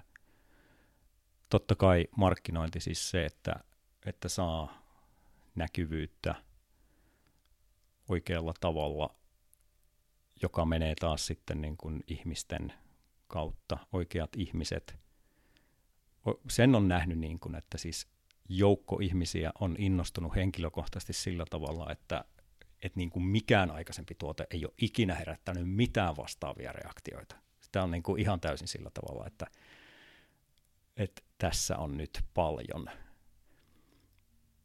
Mutta sitten tavallaan sen muuttaminen taimatuksi riittävän taimatuksi. Niin kuin tossa on, koska siinä on paljon spontaania energiaa, siis niin kuin ihmisten innostusta, niin sen kanssa ei ole voinut lähteä kovin varhain liikkeelle, koska sitten ei olisi voinut vastata siihen innostukseen. Siis tuossa on niin kuin tosi tärkeää tämä, että, että asiat on riittävän valmiina, ja sitten myöskin niin kuin tuotantopää toimii sillä tavalla, että se voidaan todellakin skaalata. Siis niin kuin skaalaamista me on opetellut nyt sen kuusi vuotta todella, todella paljon. Ja sitten tietysti niin kun, siis tavallaan mun tapa toimia on se, että, että kun syntyy prototyyppi, niin se on heti valmistettu sillä tavalla, että niitä voidaan tehdä paljon. Jolloin niin kuin jokaisen prototyypin suunnittelussa itse asiassa menee paljon enemmän aikaa, mutta sitten koko ajan oppii mahdollisimman jyrkällä kertoimella sitä, että miten se skaalataan. Ja sitten tehdään hyviä soittimia tavallaan niin kuin laadusta tinkimättä, tehdään sitä kehitystyötä koko ajan, koska on kuitenkin vielä tällä hetkellä sellainen tilanne, että jos sen pirstaloisi tavallaan, niin kuin, että, että joku suunnittelisi sen valmistusprosentin, joku muu prosessi muu kuin minä, niin siinä on se vaara, että alkaisi pikkasen ruveta niin kuin oikomista tapahtumaan. Ja nyt tällä hetkellä tämä prosessi on mennyt niin, että laatu nousee koko ajan, mutta sitten tuotantotehokkuus kasvaa myöskin aggressiivisesti ja kyky tehdä paljon kasvaa voimakkaasti. Tota, minkälainen teidän jakelutie siellä Yhdysvalloissa tulee olemaan? Saako näitä ostaa Amazonista vai musiikkivälineliikkeestä vai tota... osa, tuotteista, osa tuotteista kyllä varmaan pitää, pitää saada musiikki, musiikkiliikkeisiin. Mutta sitten on varmaan myös tuotteita, jotka voi olla, että myydään suoraan tai jonkun edustajan kautta, koska... Pakko sitä kai päästä kokeilemaan, että sitä voisi... Niin, siis kyllä ja sitten, sitten toki niin kun varmasti tarvitaan myös jalkatyötä, mutta tota, siis, siis tietyllä tavalla näähän on ihan eri maailmoja. Siis tämmöinen konserttikantele on okei, okay, se on siinä mielessä yleissoittimen kriteerit täyttävä instrumentti, että sillä soitetaan klassista musiikkia tai taidemusiikkia Carnegie Hallissa, Kaija Saariahon mm. operassa, ties missä. Sitten sillä soitetaan kansanmusiikkia. Sitten sillä soitetaan myöskin poppia ja rockia. Ja periaatteessa kuka tahansa elokuvasäveltäjä – äänimaisemoiden tekijä, mm. muu tällainen, jolla on niin kuin mahdollisuus hankkia tämmöinen instrumentti, on meidän potentiaalinen asiakas.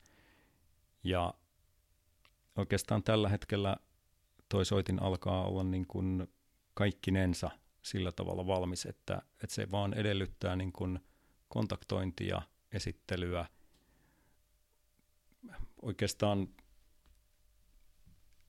tämä on niin kuin sillä tavalla, että, että osittain puhutaan vielä asioista, jotka niin kuin oppii tekemällä, ihan niin kuin tämän kaiken muunkin täällä mm-hmm. Suomessa. Mutta että siinä vaiheessa, kun, kun minä alan käyttää aikaa itsekin kohdemarkkinoilla, niin täällä päässä pitää olla niin kuin kotipesä tosi kunnossa ja asioita ei saa olla väärällä tavalla kesken, koska niin kuin sit se floppaa jossain kohti. Täytyy rakentaa kova pohja. Onko niin, että tuotanto on tarkoitus pitää Suomessa? Kyllä, kyllä hyvin pitkälti. Siis nyt tässä näkyvässä vaiheessa, että, että toki kaikki nämä tuotantomenetelmät tulee olemaan sellaisia, että se skaalaaminen on niin kuin oikeasti mahdollista myöskin, että sit voi tehdä jossain muualla, että oikeastaan niin kuin, jos ajatellaan USA-markkinoita, niin siellä nyt on, USAssa on paljon tehokasta, fiksua tekemistä, sitten on Kanadassa kitaravalmistajia, myöskin, myöskin niin kuin mittavassa kokoluokassa, ja sitten on tietysti Meksikossa tehdään myöskin, että, ja siis onhan me jossain vaiheessa tuli pyörittyä Kiinassa aika paljon, ja siellä ollut alihankintaa, on nähnyt kiinalaisia kaupunkeja, jotka elää soitin, soitin rakennuksella, ja sitten siellä on niin kuin ihan muutaman ihmisen perhepajasta aina isoihin tehtaisiin, jotka sitten tekee kansainvälisille brändeille osia tai jopa koko soittimia. Mutta ton maailman keskellä, kun siis sä oot matkustellut paljon, tiedät miten näitä muualla tehdään, sä oot päättänyt pitää tuotannon Suomessa, niin minkälainen maa Suomi on tämmöiselle yritykselle kuin sun, jossa, jossa kunnianhimo on ihan älyttömän korkealla ja nishi on hyvin kapea, halutaan silti lähteä kansainvälisesti skaalaamaan, niin onko tämä ollut sulle hyvä maa yrittää? Suomi on pieni markkina, josta on hirveän vaikea ponnistaa ulos. Erityisen vaikea silloin, jos tehdään jotain kotimarkkinatuotetta, kuten tämä. Totta kai. Uh, mä oon ihan varma siitä, että, että on ollut sellaisia pisteitä, sellaisia näkyvyyksiä, niin kuin kansallisen tason näkyvyyksiä, että jos se olisi tapahtunut Jenkeissä, mulle olisi soitettu, puhelin olisi ollut kuumana ja siitä olisi alkanut niin kuin tavallaan kaupallistamisen prosesseja. Suomessa niin kuin, siis ihan oikeasti, nyt voi kysyä, sano mulle joku vaikeampi tuote, joka, niin kuin, että jos ajatellaan tämmöinen niin kuin suomalaisen itsetunnon ja innostuksen, mm. niin kuin, ko- koetapa generoida tätä kautta, siis tavallaan, että siis tänä päivänä se on ihan eri juttu. Kanteleesta tiedetään, sitä nähdään enemmän ja, ja tavallaan niin kuin jengi alkaa jo niin kuin ihailla sitä työtä. Mm. Mutta niin kuin, vuodesta 90, kun niin kuin lähti noilla statementeilla ja noilla, noilla ajatuksilla liikkeelle, niin tota, kyllä sitä niin kuin monenlaista ihmettelijää on ollut. Mutta sitten vastaavasti myöskin esimerkiksi Tarja Grunberg, joka oli maakuntajohtajana aikanaan, kun hän oli kuullut jonkun keikan tällä sähkökanteleella, niin hän rupesi puhumaan sähkökanteleesta modernin kehittyvän pohjois symbolituotteena. Ja sitten vastaavasti Matti Pulkki, joka oli siellä PK on toimarina, Sokotelin entinen toimitusjohtaja ja niin kuin maailmaa nähnyt mm. hieno tyyppi, hyvä ystävä. Matti, tämmöisen niin kuin Antun kanssa oltiin oltu esittelemässä ja, ja soittamassa, joo. joo. PK on, voisiko ollut johtokunta. Ja tota, Matti tuli saattamaan hissiaulaan ja sanoi, Hannu, tämä on kovin juttu, jonka me on tähän mennessä Pohjois-Karjalassa tavannut. Anna palaa aina kansainväliseksi asti tämä. Siis tavallaan niin kuin muutamat ihmiset, jotka näkee myöskin vähän samalla tavalla tulevaisuuteen, siis sen kulttuurisen potentiaalin.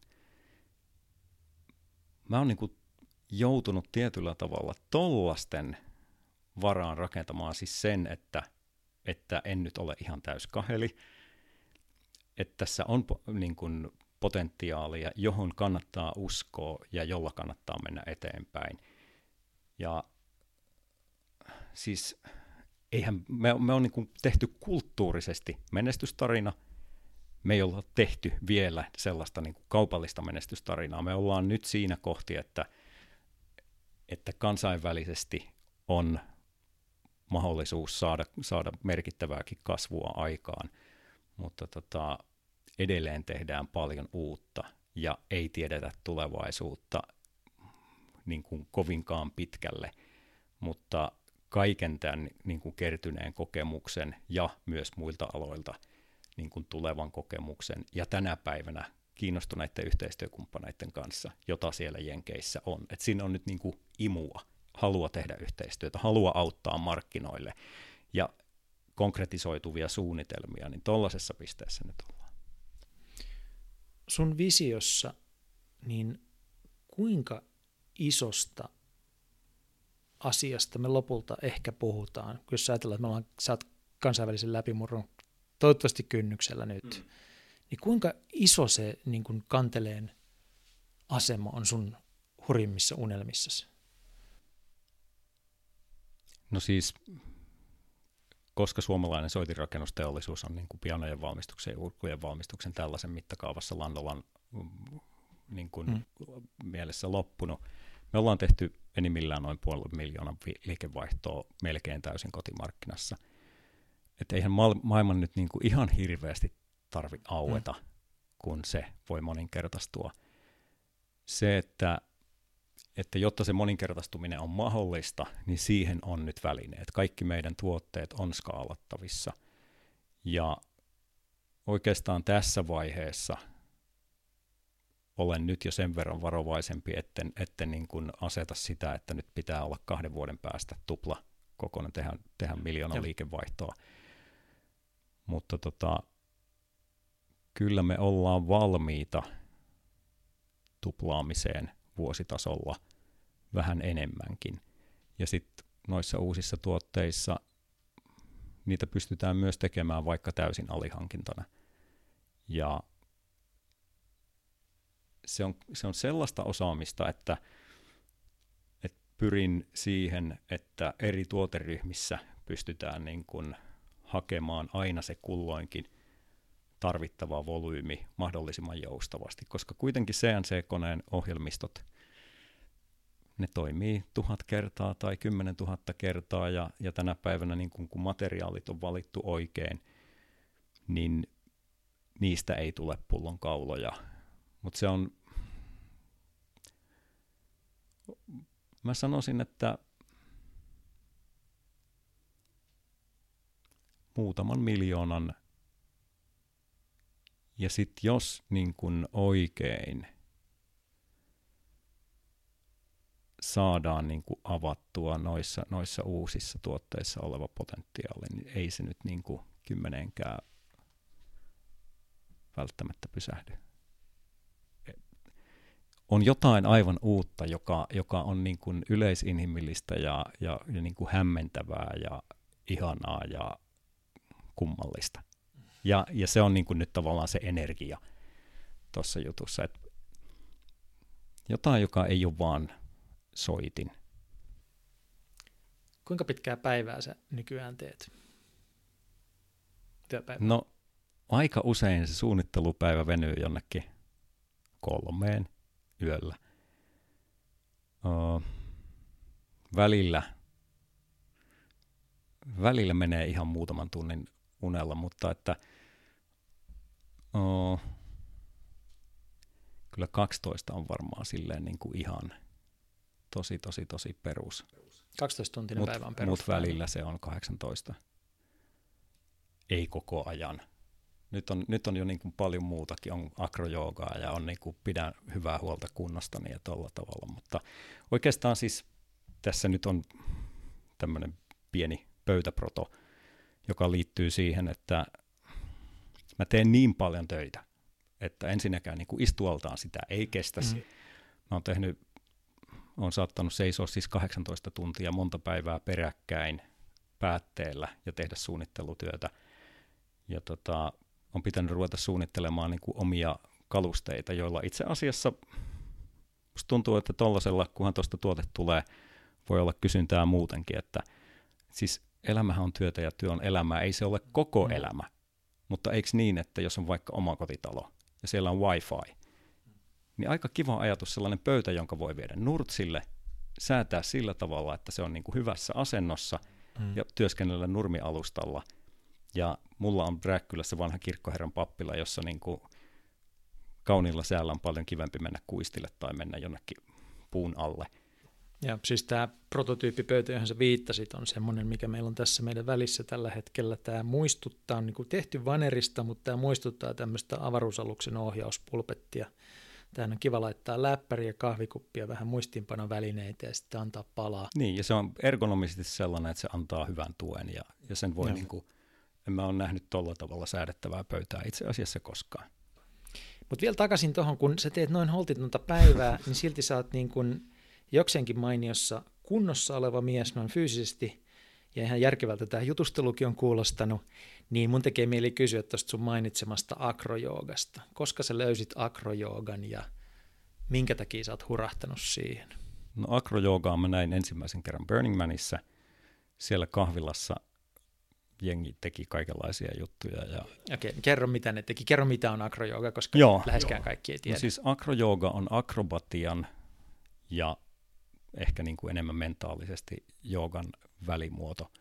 Enemmän se on akrobatiaa, mutta siis ei näytöslaji, vaan sitä tehdään yhdessä pareittain. pareittain. Niin? Siinä on kolme roolia. On base, joka niin kuin kannattelee, on, on pohjalla usein selällään maassa. Kädet ja jalat ylöspäin noin niin kuin periaatteessa. Sitten on flyer, lentäjä, joka tekee sitten erilaisia temppuja niiden basin käsien ja jalkojen varassa – ja sitten on spotter, joka pitää huolta siitä, että kukaan ei kuole tai satuta itteensä. Ja se on aivan niin kuin järjettömän hieno kommunikaatio ja luottamuslaji, koska mitään ei voi tehdä yksin. Se on niin kuin täysin siitä yhteistyöstä kiinni, että miten, miten niin kuin kommunikaatio verbaalisesti ja kehollisesti sujuu ja miten onnistutaan rakentamaan luottamusta. Mulla on niin kuin aivan uskomattomia kokemuksia niin kuin tapahtunut siinä,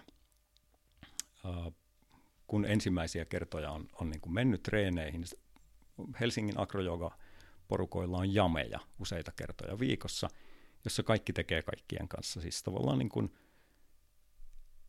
se on semmoista niin kuin, jokaisella on, on impulseja, jotkut treenaa enemmän yhdessä, mutta kuitenkin kaikki tekee kaikkien kanssa. Yksi Eevi joka on 20-jotain-vuotias nuori nainen.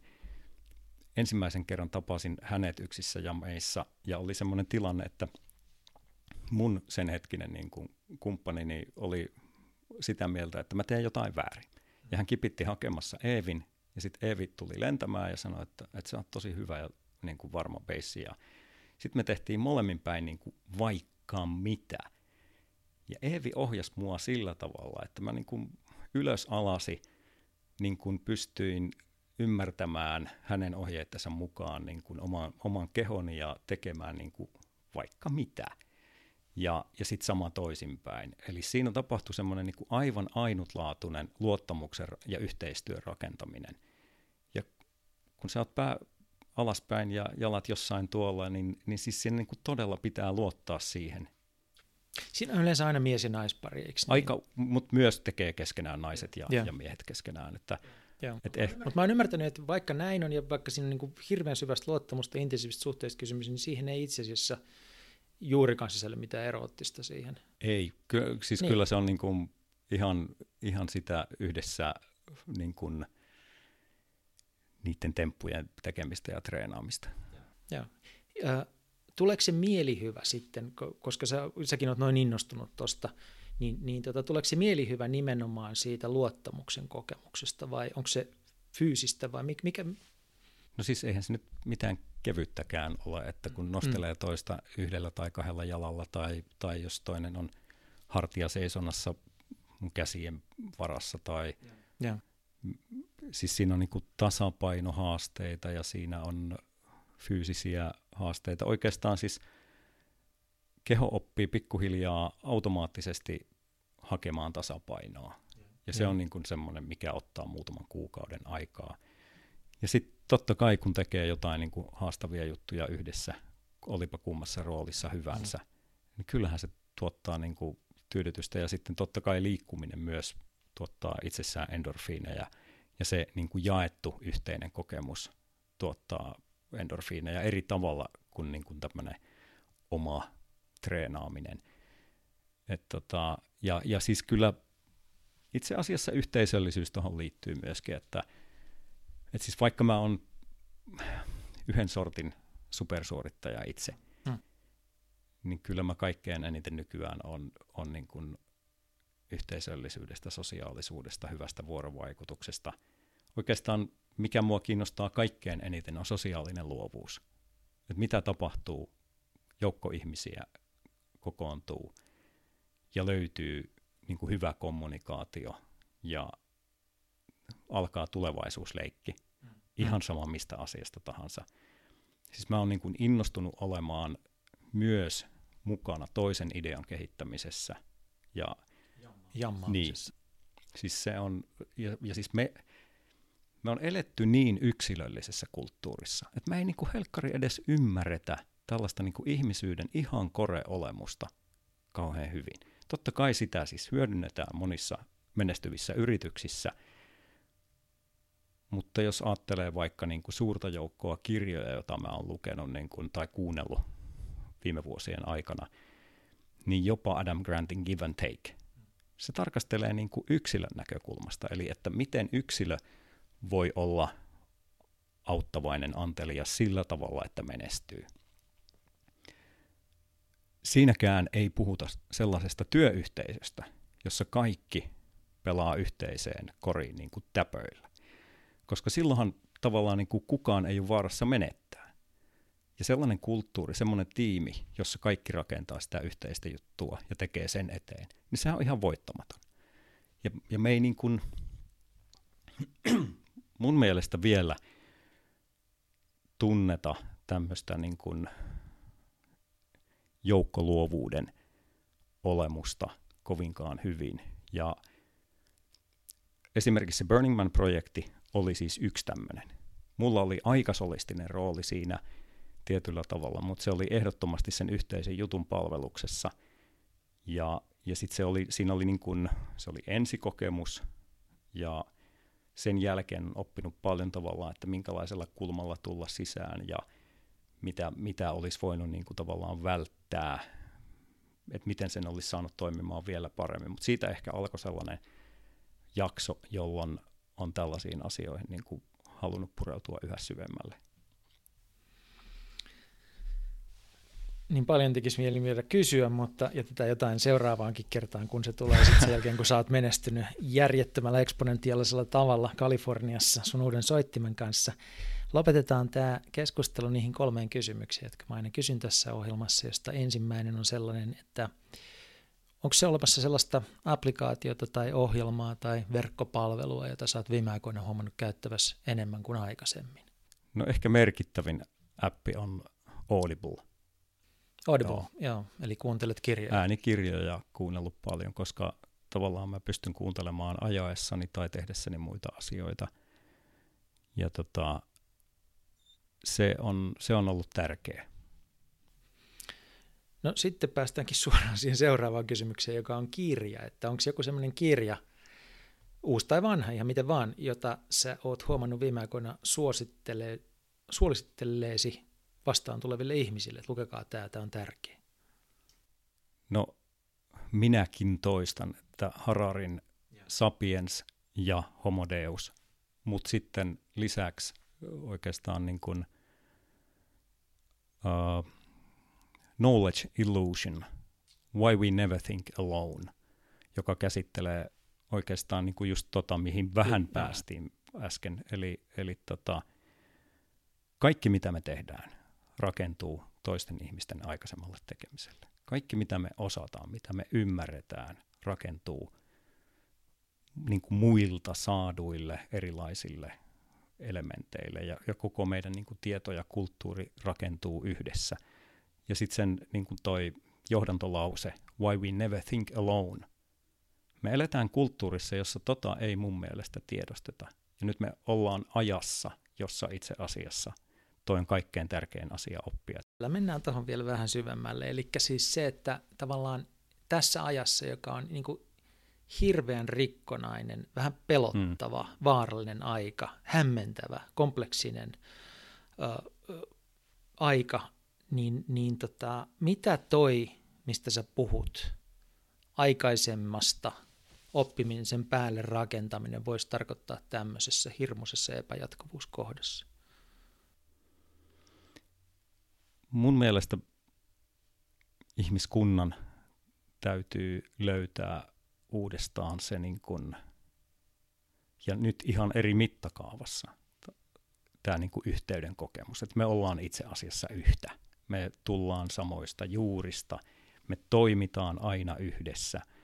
Se yksilöllinen kulttuuri, missä nyt on eletty, se on itse asiassa niin kuin valheellinen. Me on, siis kulttuuri voi muuttaa itse ymmärrystä radikaalisti.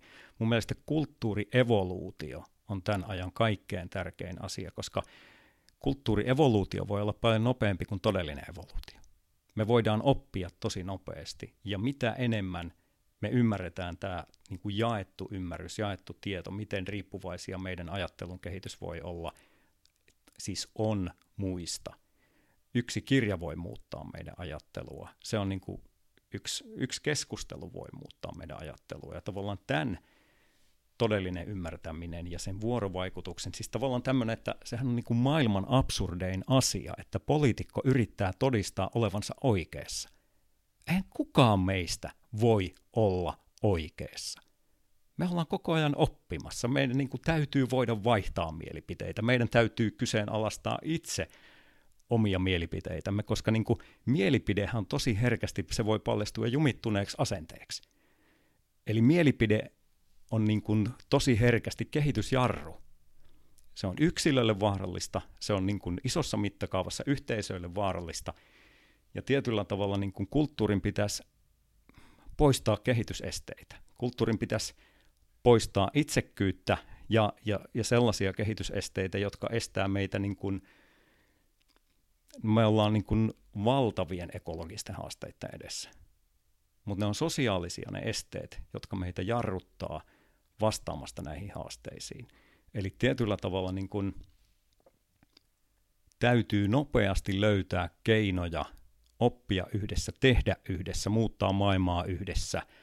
Ja me ollaan vielä mun mielestä ihan alkutekijöissään. Siis niin kuin, onko edes olemassa tieteellistä tutkimusta siitä, että miten tämmöinen niin kuin loistavasti yhteen pelaavien, yhteen, yhteiseen koriin pelaavien niin kuin – pelaajien joukkue pärjää suhteessa siihen, että, että niilläkin on niin tämä, tämä niin oman agendan tärkeä rooli päällä. Muista, oliko se Hararissa vai on sitä Hararissakin, mutta sitä ajatusta vaan, että ihmisen niin kuin ylivoimaisuus lajina ei itse asiassa perustu pelkästään siihen, että se on niin mahdottoman älykäs, vaan se perustuu ihmisen kykyyn tehdä yhteistyötä. Kyllä me pystytään organisoitumaan yhteisönä ihan eri tavalla kuin mikään toinen laji. Ja sen takia me ollaan päästy tähän asemaan, mutta että käytetäänkö me se potentiaalimme sitten hyväksi. Niin, ja, ja tavallaan löydetäänkö siinä vielä jotain uusia tasoja. Siis tässä ajassa näkyy se, että tosi moni mun tuntemani ihminen itse asiassa tekee työkseen, tutkii asioita, jotka on yhteiseksi hyväksi. Siis tätä näkyy tosi paljon, että, että tietyllä tavalla tällaista niin kuin ihmiskunnan yhteistä ymmärrystä rakennetaan. Sitä tietenkin rakennetaan niin kuin erilaisten raho- rahoitusten, erilaisten niin kuin työtehtävien ja, ja muiden mahdollistamana, mutta se on sitten lopulta kuitenkin kiinni meidän omista tavoitteista ja meidän omista, omasta ymmärryksestä. Ja siis kyllähän on valtava määrä startuppeja, jotka ratkoo erilaisia ekologisia tai sosiaalisia ja muita niin kuin kehitysesteitä. Ja, ja tämmöisenä niin kuin suurena joukkona erillisiä tiimejä kaikkialla me ollaan myös nopeita. Mutta samaan aikaan niin kuin, no mä sanoisin näin, että kun me tavataan ihmisiä, jos me ei avoimesti luoda turvallista tilaa ja anneta toiselle niin kuin turvallista mahdollisuutta näyttää, kuka hän on, mitä hän osaa. Me koko ajan menetetään valtavasti yhteistyömahdollisuuksia. Me ei voida tietää edes, mitä me menetetään. Ja me eletään kulttuurissa, jossa me niin kuin suojellaan jotain, mitä minulla on ja sinulla ei. Me, me niin kuin luullaan, että tällä tavalla niin kuin suojaamalla omaa menestystä tai, tai omaisuutta tai jotain muuta, niin kuin me tehtäisiin paremmin. Mä niin kuin haastan tuon ihan täysin. Eli, eli tavallaan se on niin kuin toi erilaisten mahdollisuuksien ja, ja ihmisille niin kuin hyvän vuorovaikutuksen ja tämän niin kuin parhaimmillaan se joukkoluovuuden ilmiöiden tutkimisen, synnyttämisen valtavat mahdollisuudet vielä käyttämättä. Me ollaan tosi alussa tämmöistä. Oletko optimisti? No, olen. Tota, mikä olisi se yksi ohje, jonka sä antaisit ihmisille, jolla ikään kuin orientoida itsensä uudestaan suhteessa ympäröivään yhteisöön? Mitä pitäisi oivaltaa, mitä pitäisi tehdä? Jokaiselta voi oppia jotain. Jokaisessa tapaamisessa pitäisi niin kuin pysähtyä sen verran, että on aidosti kiinnostunut toisesta, osoittaa sen ja antaa mahdollisuuden niin kuin itselleen nähdä ja oppia, kuka toinen on. Ja oikeastaan se niin kuin turvallisen tilan luominen, siis tämä liittyy nyt vaikkapa niin kuin Googlen tutkimukseen niin kuin sosiaalisen turvallisuuden, että se on kaikkein tärkein tekijä tiimien menestyksessä. Sanoisin, että, että jos voidaan muodostaa missä tahansa tiimissä riittävä tämmöinen niin kuin muutoksien ymmärtämisen, muutoskyvykkyyden tila, että, että kaikilla on niin kuin – riittävä yhteinen ymmärrys siitä, että muutokset on väistämättömiä, mihin suuntaan ne menee, että epävarmuus täytyy hyväksyä, että ainoa varmuus syntyy meidän yhteistyökyvystämme ja verkostoistamme, ja sitten, että me rakennetaan psykologista turvallisuutta keskenämme. Niin sitten ollaan niin kuin tosi, tosi vahvoja tuolta pohjalta. Hannu Koistinen, tuhannet kiitokset, että sain yhdessä kanssasi tehdä tämän Genex Finland lähetyksen. Kiitos paljon. Tämä oli hienoa.